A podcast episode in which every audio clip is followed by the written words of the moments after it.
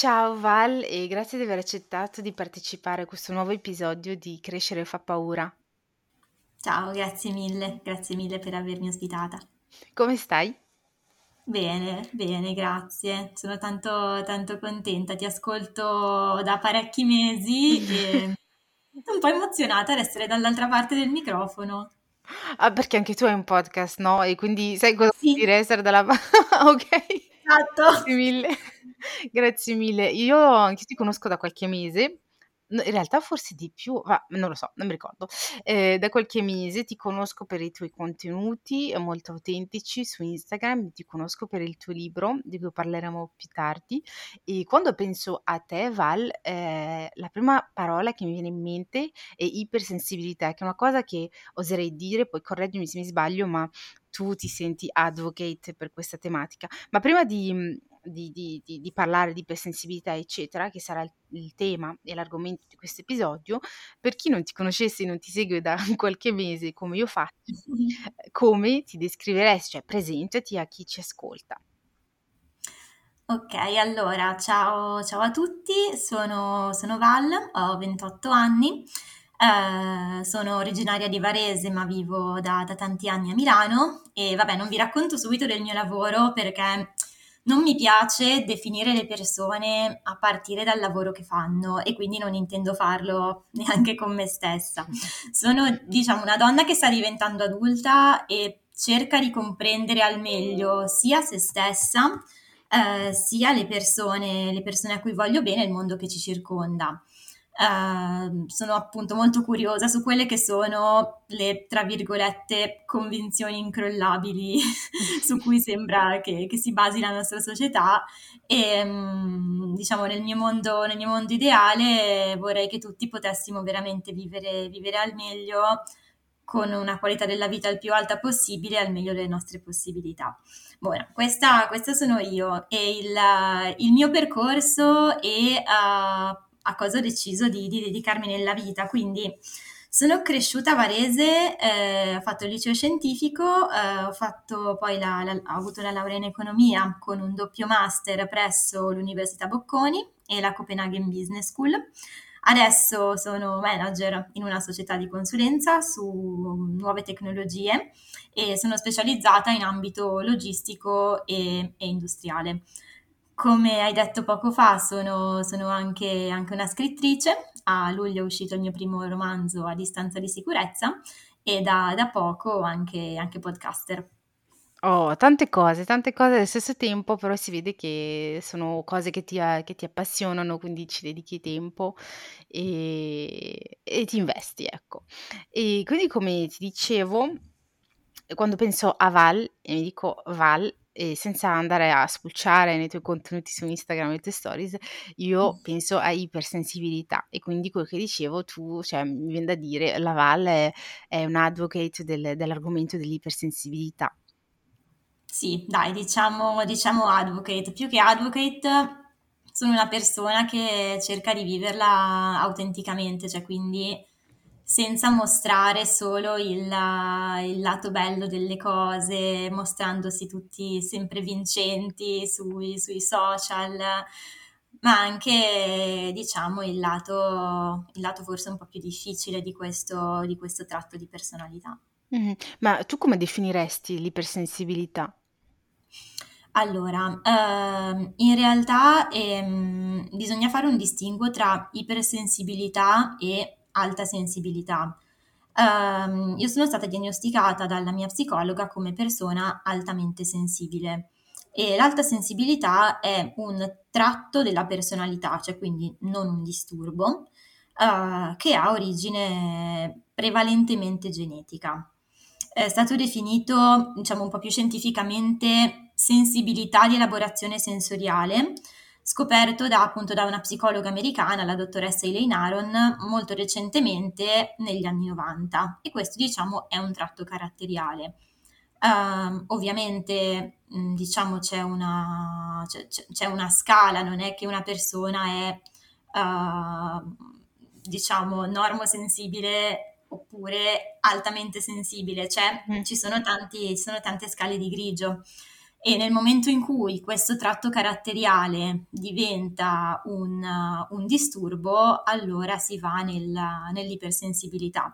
Uh, premetto che uh, non ho nessun tipo di formazione uh, psicologico, mi baso solo appunto sulle mie ricerche e, mm, e, e su, quello, su, quello, che mi è stato raccontato da figure più competenti. quindi può darsi tranquillamente che io prenda qualche sfarione o, o abbia malinterpretato le cose. No, ma fai benissimo a, a precisare questa cosa perché, beh, tu non sei psicologa, non lo so nemmeno io, cioè magari in un'altra vita avrei fatto questo, magari per una prossima laurea, però... Penso, mm, adesso, mm, adesso se ne siano accorti gli ascoltatori.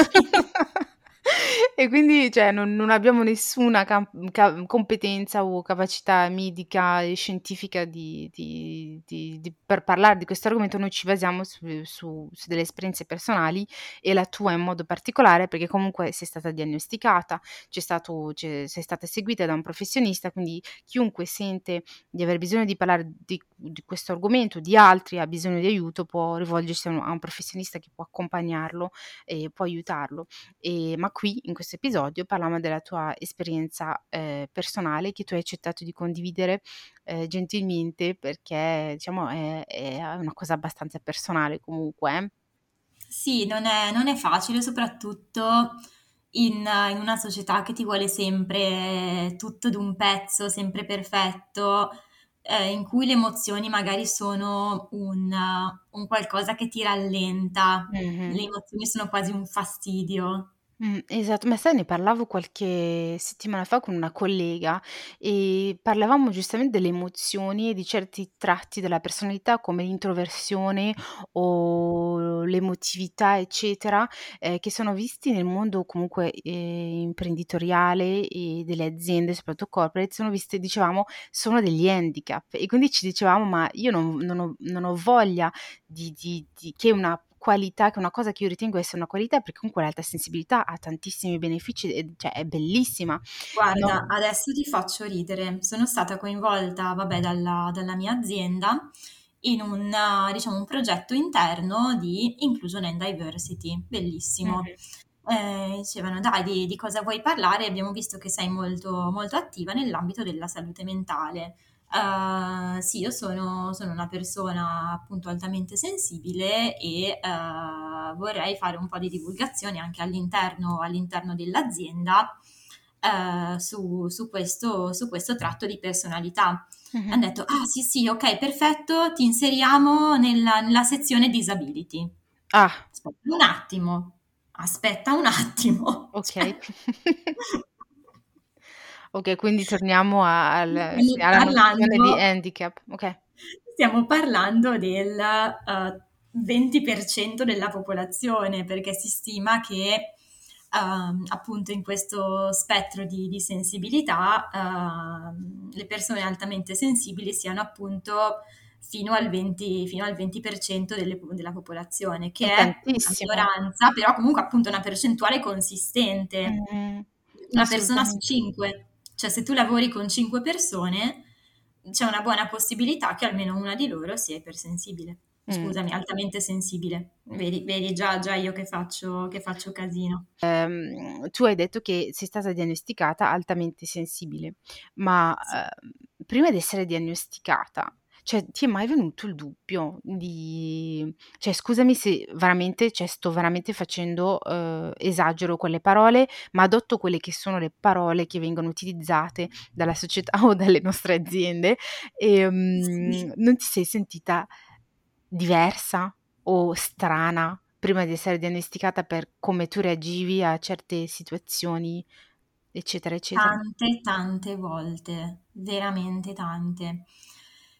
Ehm, non ti saprei neanche dire quando ho iniziato a capire che, mhmm, probabilmente io percepivo il mondo in un modo un po' diverso rispetto rispetto a tutte le altre persone, perché da un lato, uhm, mi accorgevo subito di cose che per me erano ovvie, uhm, tipo, non lo so, se se all'intervallo ritorni, rientri in classe se, se, se, ci sono due che hanno litigato o una tua compagna che ha pianto, subito me ne accorgevo anche magari Mh. senza essere stata presente. Lo E senti, sì. dicevano: "Co come fai a saperlo?" "Ma no, ma dai, ma è ovvio, si vede." Dice: "Ma Mh-mh. no, ma non c'eri, ma come fai come fai a dirlo?" Incredibile, sì. E senti Ehm anche s sì, vai, vai avanti, poi ti ti ti Vabbè, tra l'altro anche tu essendo essendo altamente sensibile avrai un sacco di un sacco diciamo di di aneddoti, però però sì, cioè varie volte ho pensato spesso di essere, tra virgolette, "troppo", di essere esagerata, di essere la persona che, mhmm, si lamenta per qualsiasi cosa, a cui non va mai bene niente, e i vestiti non andavano bene perché il maglione di lana pizzica, dà fastidio tutto il giorno. Ehm, no, coi vestiti sono terribile, cioè se Mh-mh. se io mi vesto la mattina e c'è un'etichetta che mi dà fastidio, io ti giuro che sto male per tutta la giornata. Mh-mh. Cioè non voglio essere drama queen, però cioè No, no, veramente assolutamente, normale. io sono in meeting al lavoro e penso: "A 'sta etichetta, ma porca vacca, adesso come faccio? Devo aspettare fino a stasera." Wow, incredibile.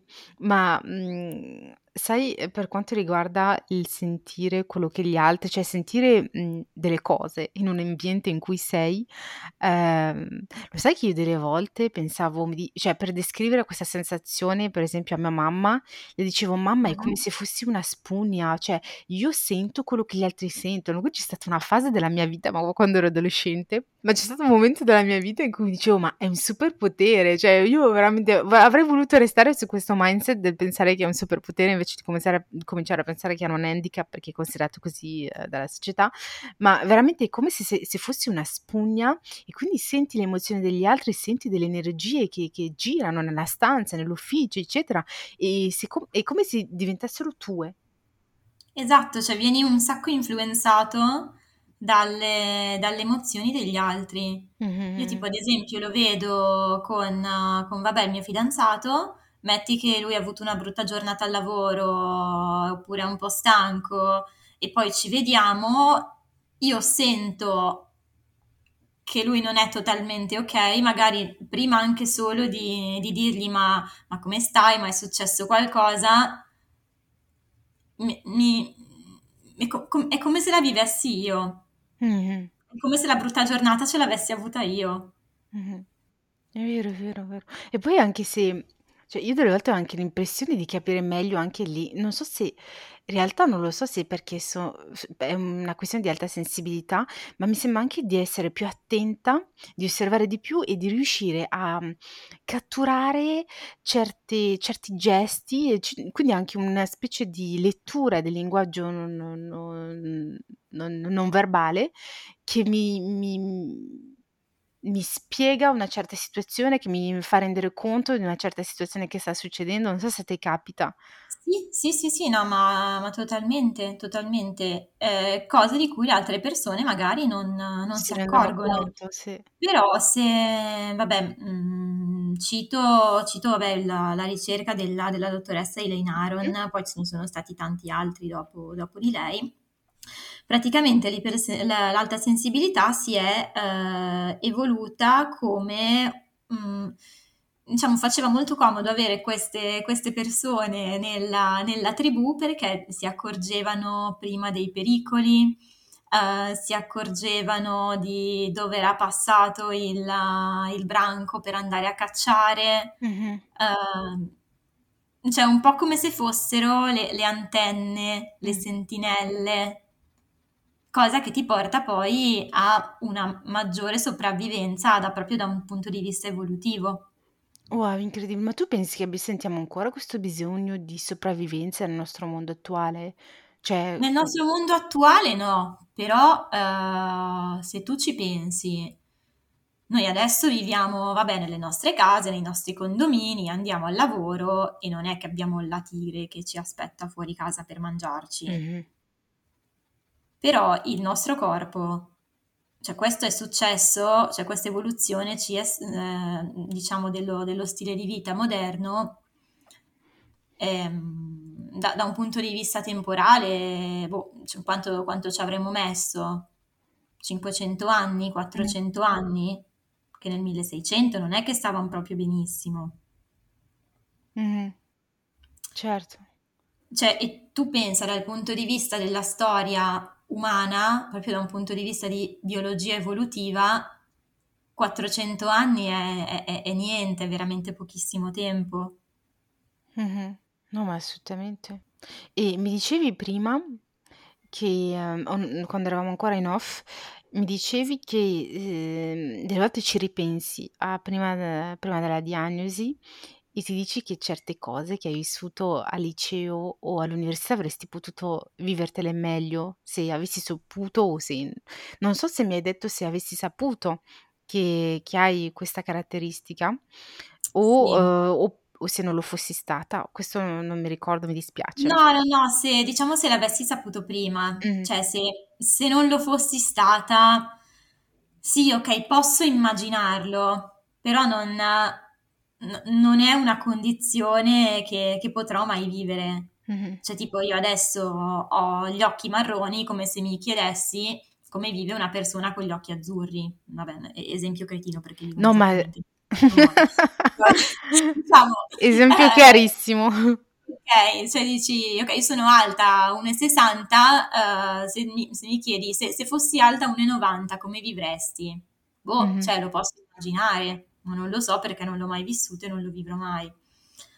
No, era um, quell'esempio che ti facevo prima, prima in off, era un po', ehm, cioè stava a dire che avrei potuto vivere molte situazioni molto più serenamente, sapendo che, eh, diciamo, facendo un po' la tara alla mia risposta emotiva. Mh-mh.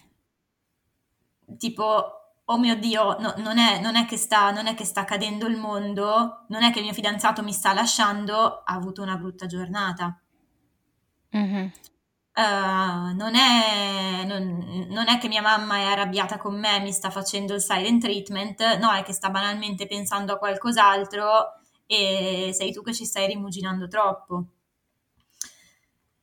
Era più, era più da quel punto di vista. Uh, diciamo che cioè, prima, fino a prima della diagnosi, quindi fino ai miei 26 anni, mm, sono stata diagnosticata diciamo abbastanza, abbastanza tardi nella vita cioè comunque presto, però cioè, in termini di vita vissuta, comunque la, la, maggior parte della mia vita l'ho vissuta da, diciamo, inconsapevole, altamente sensibile ma inconsapevole, ed è stato veramente, adesso ti faccio un esempio stupido, però Sì. come trovare il manuale di istruzioni di quell'elettrodomestico, tipo que- quel microonde, che a volte ti sembra funzioni, a volte no, e col manuale di istruzioni riesci a farlo partire invece di, di prenderlo a botte. Mm-hmm.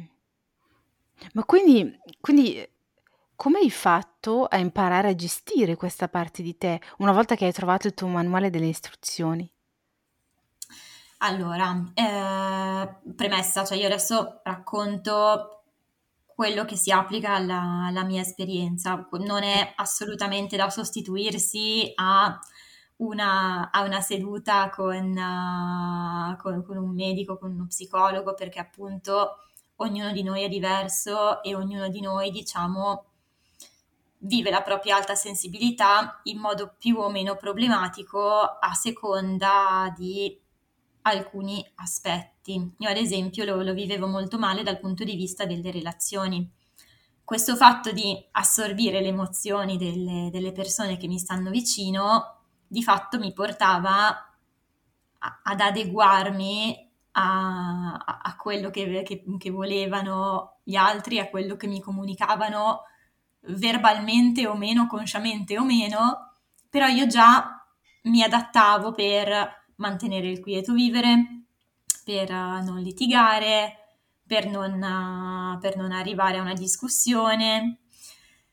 E um, adesso, diciamo, uh, con, con, la terapia, ho, ho, finito adesso il ciclo, il ciclo di, di, terapia, um, comunque ci ho messo, ci ho messo, diciamo, un paio d'anni, quindi non è una cosa che impari al volo, cioè devi disimparare 26 anni di coping mechanisms, di, di, di, di meccanismi che il tuo cervello ha messo in atto, di scorciatoie mm-hmm. uh, su cui hai, diciamo, hai basato tutte, tutte, le tue esperienze prima di allora. Adesso, diciamo, mh, mm, riesco a distaccarmi e dire, ok, ma questa emozione che sto provando, questa paura, questa angoscia, questa rabbia, questo nervosismo, viene da me o viene da qualcun altro? È, è un'emozione mia o è un'emozione che qualcuno mi ha passato? Mm-hmm. Cioè, riesco a fare, diciamo, un, uh, mi, mi, viene da dire retroplanning in, in consulentese, perdonami, però non è retroplanning, è risalire, risalire alla causa originaria. Mm-hmm.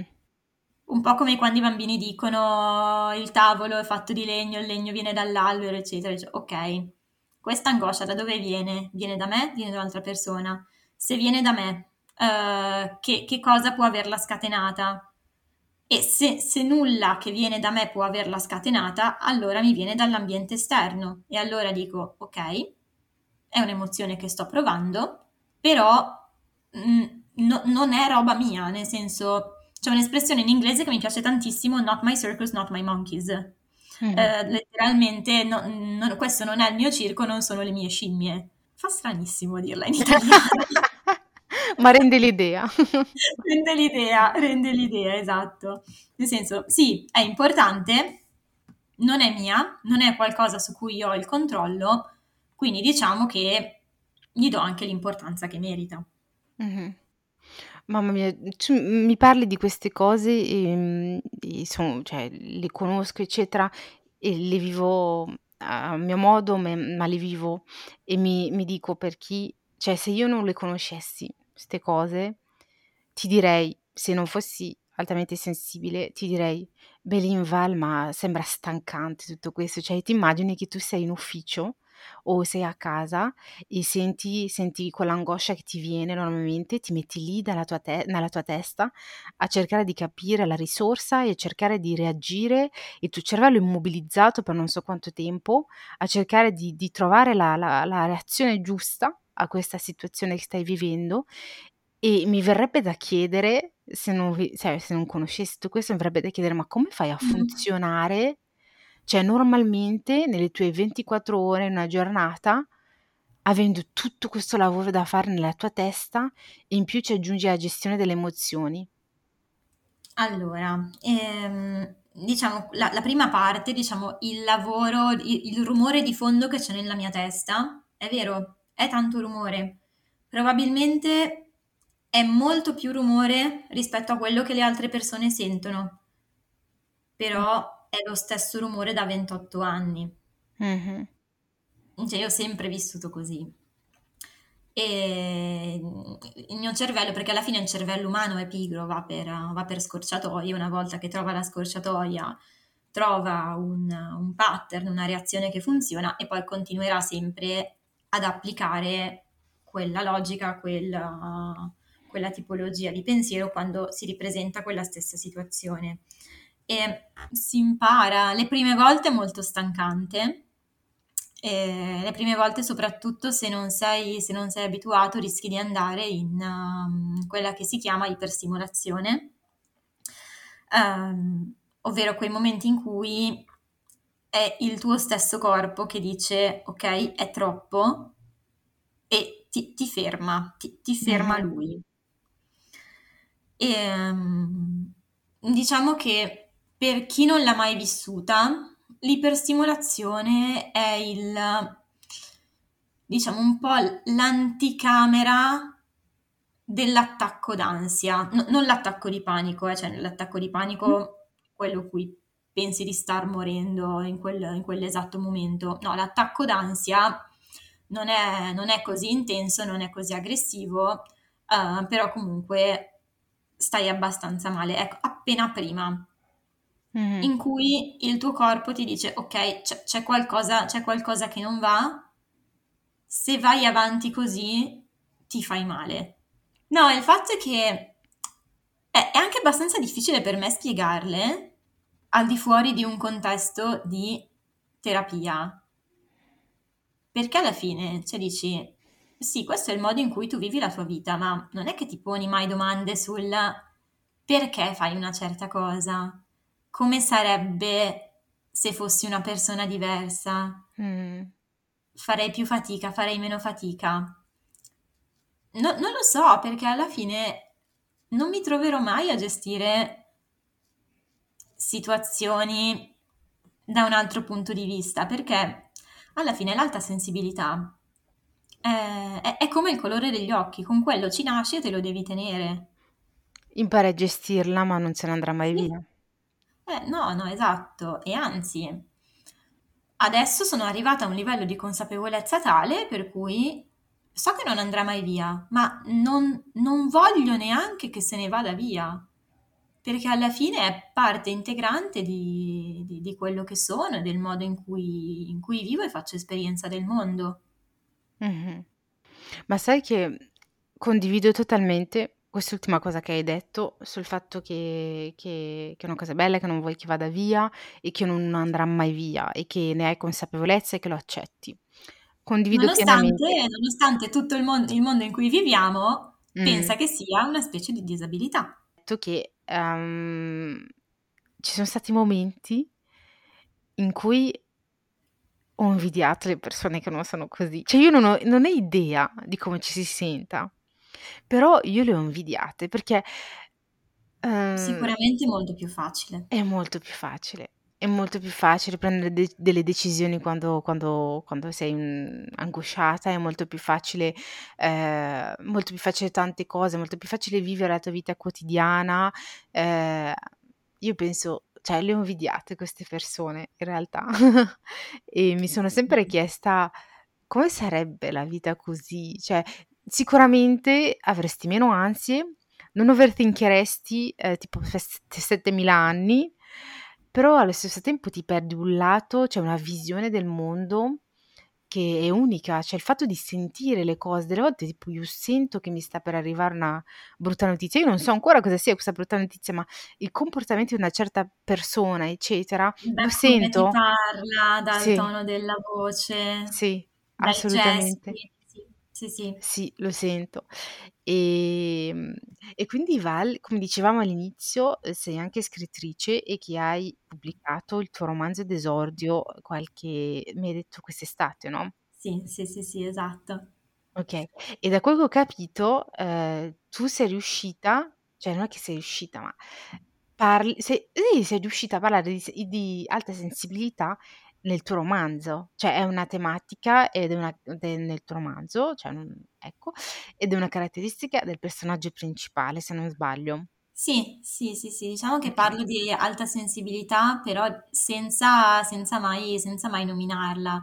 Di fatto è un po' una, una versione romanzata della- dell'alta sensibilità. La mia protagonista, Angela, ha in effetti ha un dono eh, che toccando le persone riesce a prevedere cosa succederà loro nel prossimo futuro. Si accorge di questo dono quando quando è molto piccola e mm, passa, diciamo, gran parte della sua vita a nasconderlo a colleghi, amici, famiglia, persone, persone a cui vuoi bene, eh, a cui, a cui vuole bene, eh, per, per evitare da un lato eh, di non essere, di non essere creduta e quindi venire bollata come di fatto una, una malata mentale. Dall'altro, se venisse creduta, diventerebbe una cavia della comunità scientifica, probabilmente l'individuo più studiato sulla faccia della Terra. Mhm. E le persone a cui vuole bene troveranno un modo per sfruttare il suo dono per soldi e potrebbe forse non vivere più relazioni, relazioni autentiche. Mm, interessante. Ma tu quando hai scritto il tuo personaggio principale, immagino ci sia una buona parte di te, no?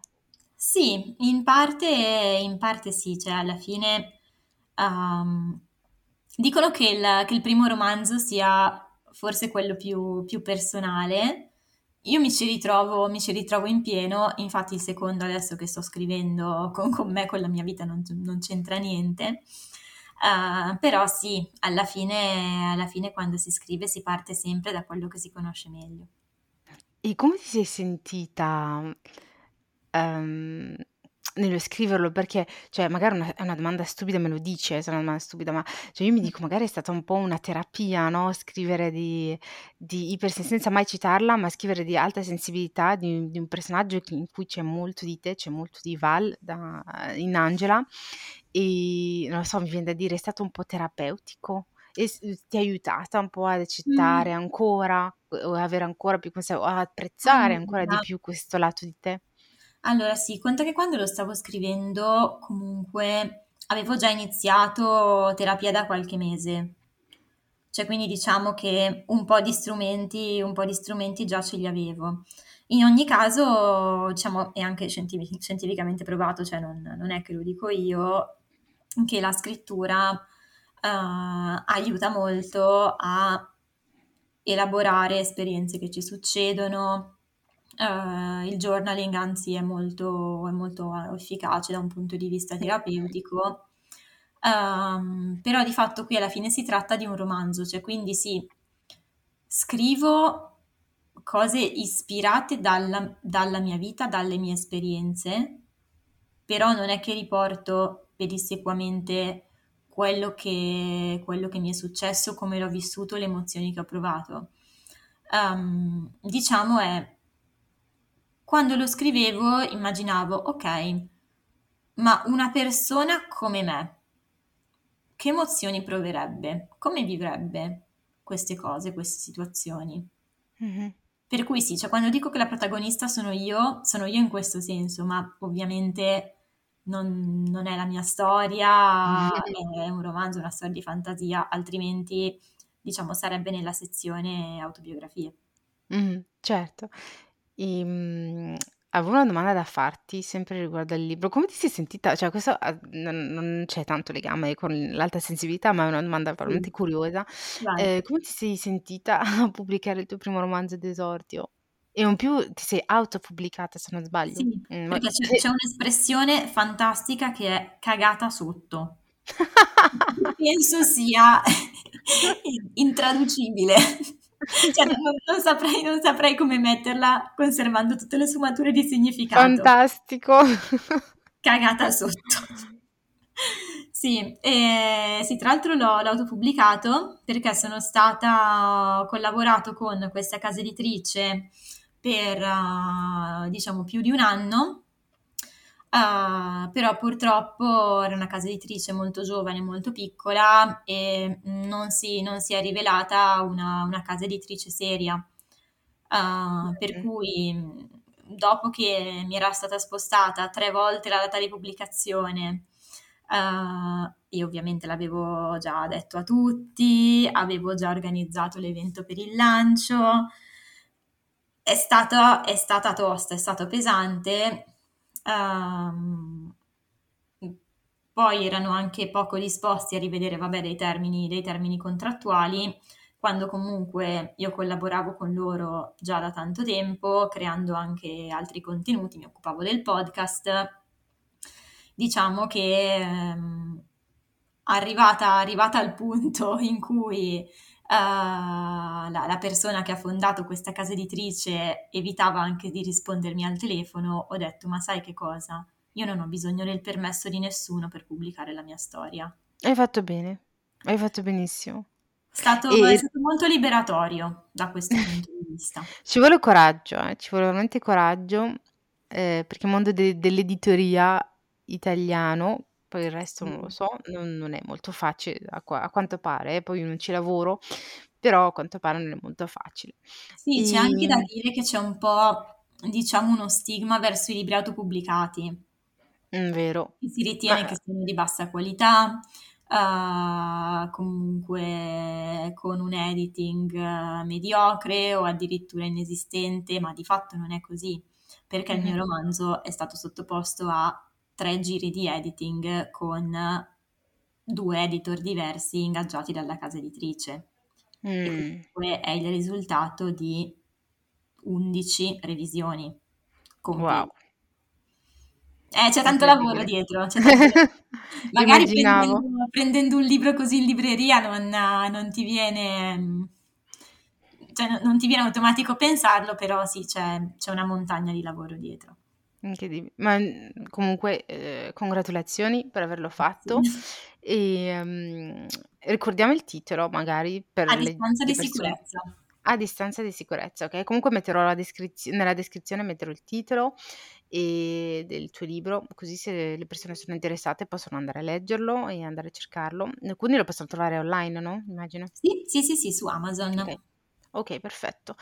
E, um, ok, quindi arriviamo alla fine di questo podcast, di questo episodio e ho una domandina, in realtà due domandine. La prima eh, sarebbe che cosa diresti alla Val di tempo fa, o piccina, o quando eh, eri liceo, o quando vivi una situazione un po' difficile eh, all'università, cosa gli diresti eh, con quello che conosci attualmente, con le, le esperienze che hai fatto oggi?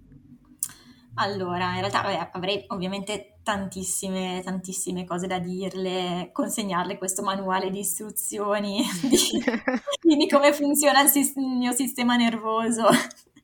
No, però sì, le direi che, guarda, anche se tu a volte riesci a leggere nel pensiero delle persone, o almeno ti sembra, accorgerti di cose che la gente magari non ti dice, non aspettarti che gli altri lo facciano con te, cioè le persone non possono leggerti nel pensiero e il mm. fatto che non colgano al volo uh, che una cosa ti ha fatta stare male, uh, che ci sei rimasta male per qualcosa, se tu non glielo dici, loro non lo sapranno. E mm. sembra stupido, però per, per, le persone come noi che sono abituate a cogliere qualsiasi sfumatura, il fatto che gli altri non lo facciano con noi sembra quasi una mancanza di rispetto, una mancanza Vero. di attenzione. Di tatto. Sì, sì, sì, sì. Poi sì, incredibile. direi anche che, che- che non è, che non è lei ad essere sbagliata, che non, non deve correggere niente, non, non è troppo, non è la persona a cui non va mai bene nulla, non si deve ridimensionare e non deve farsi crescere la pellaccia dura, semplicemente il mondo in cui vive, in cui viviamo, non è stato studiato per, per le persone come noi dobbiamo imparare in primis ad ascoltarci e uh, in secondo a gestire meglio le, le, nostre risposte emotive. Passiamo alla seconda domanda, seconda e ultima domanda, quella che faccio a tutte le ragazze che passano mh, mm, qui uh, al microfono di Crescere fa paura. E eh, secondo te crescere fa paura? E se sì, perché? Ma sì, crescere secondo me fa paura per definizione, cioè sia dal punto di vista di, di crescita anagrafica, sia dal punto di vista di crescita interiore. Fa paura perché è una finestra sull'ignoto e mm. non hai, per rimanere nella metafora di prima, il manuale delle istruzioni, cioè è come se hai appena imparato a guidare la macchina perché qualcuno, i tuoi genitori ti hanno insegnato, adesso devi andare da qualche parte in macchina, senza Google, senza cartina, arrangiandoti da solo, cioè devi metterti in gioco. Mm-hmm. Però fa molta meno paura quando ti rendi conto che sì, tu non hai il manuale di istruzioni, ma nessun altro ce l'ha. E alla fine stiamo tutti facendo del nostro meglio con gli strumenti che abbiamo in quel momento. Quindi quando lo rimetti in prospettiva dice sì, fa paura, però vabbè, alla fine siamo tutti un po' sulla stessa barca, no? Sì, lo dimentichiamo spesso. Siamo talmente... Guardiamo solo, guardiamo solo noi, guardi solo il tuo giardino. Esatto, esatto. E su queste belle parole, parlando di giardini, che è una cosa che mi piace tantissimo, no scherzo. No, Ehm, grazie mille Val per il tempo che hai dedicato, uhm, a raccontare a me e alle persone che ci ascoltano, a raccontare la tua esperienza personale, a rispondere alle domande. Non è sempre facile rispondere a certe domande perché son personali, e e per aver parlato anche del tuo libro. Ti ringrazio Grazie, molto. grazie a te.